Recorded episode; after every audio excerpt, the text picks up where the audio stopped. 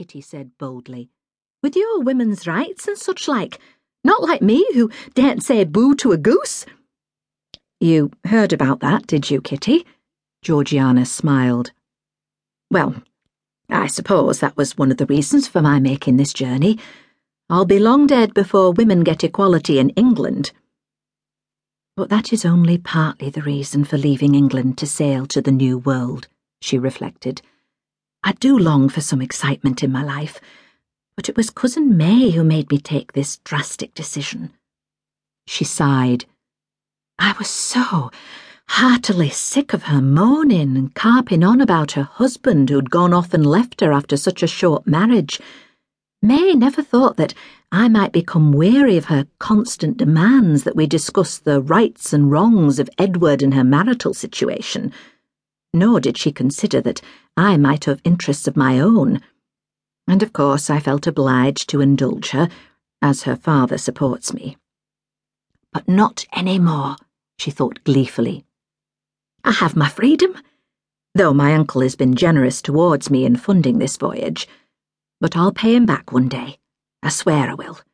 I'll show him, and everyone else who said that I'm out of my senses, that I can stand on my own feet, even though I'm a mere woman who has never lifted a finger in her life. I want freedom and independence, Kitty, she said out loud. To change my life if it is possible. Yes, ma'am, Kitty agreed. Then, glancing at her employer, said bashfully, We'll be all right, don't you worry.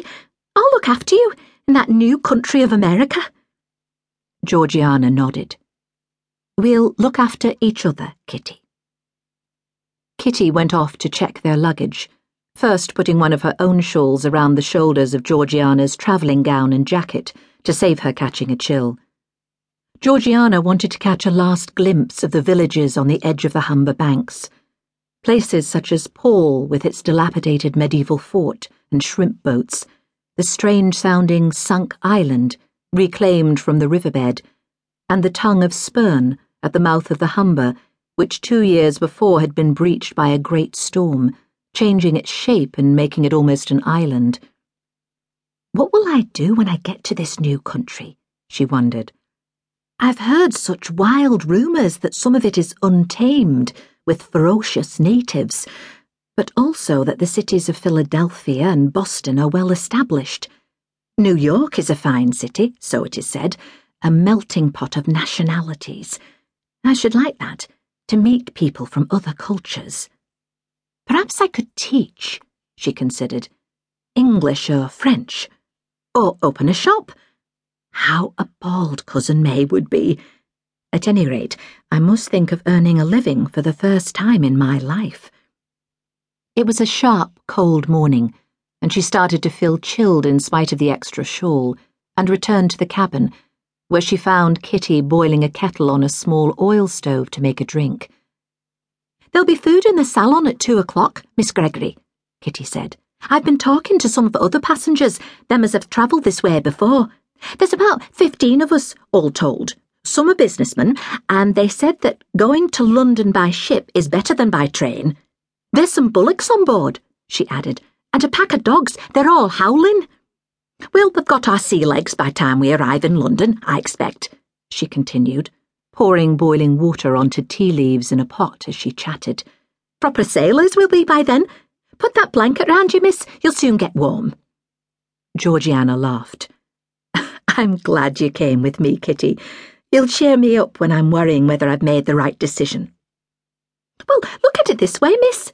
Kitty poured tea into a cup, added milk, and handed it to Georgiana. What would you have gained by staying? You might have got married, but there's no guarantee you'd have been satisfied with that. And me neither, she added. There's been nobody that I fancied enough to tie myself to for life. Look at your cousin, Mrs. Edward Newmarch. She picked a wrong un there, if you'll pardon my impertinence. She blushed and stopped, conscious that in her chattering she had overstepped the mark. I suppose everyone has heard of that? Georgiana asked. Everyone downstairs. Oh, yes, miss. It's been gossip for weeks in kitchen. How Mr. Newmarch had a mistress and wanted her to travel with him to America.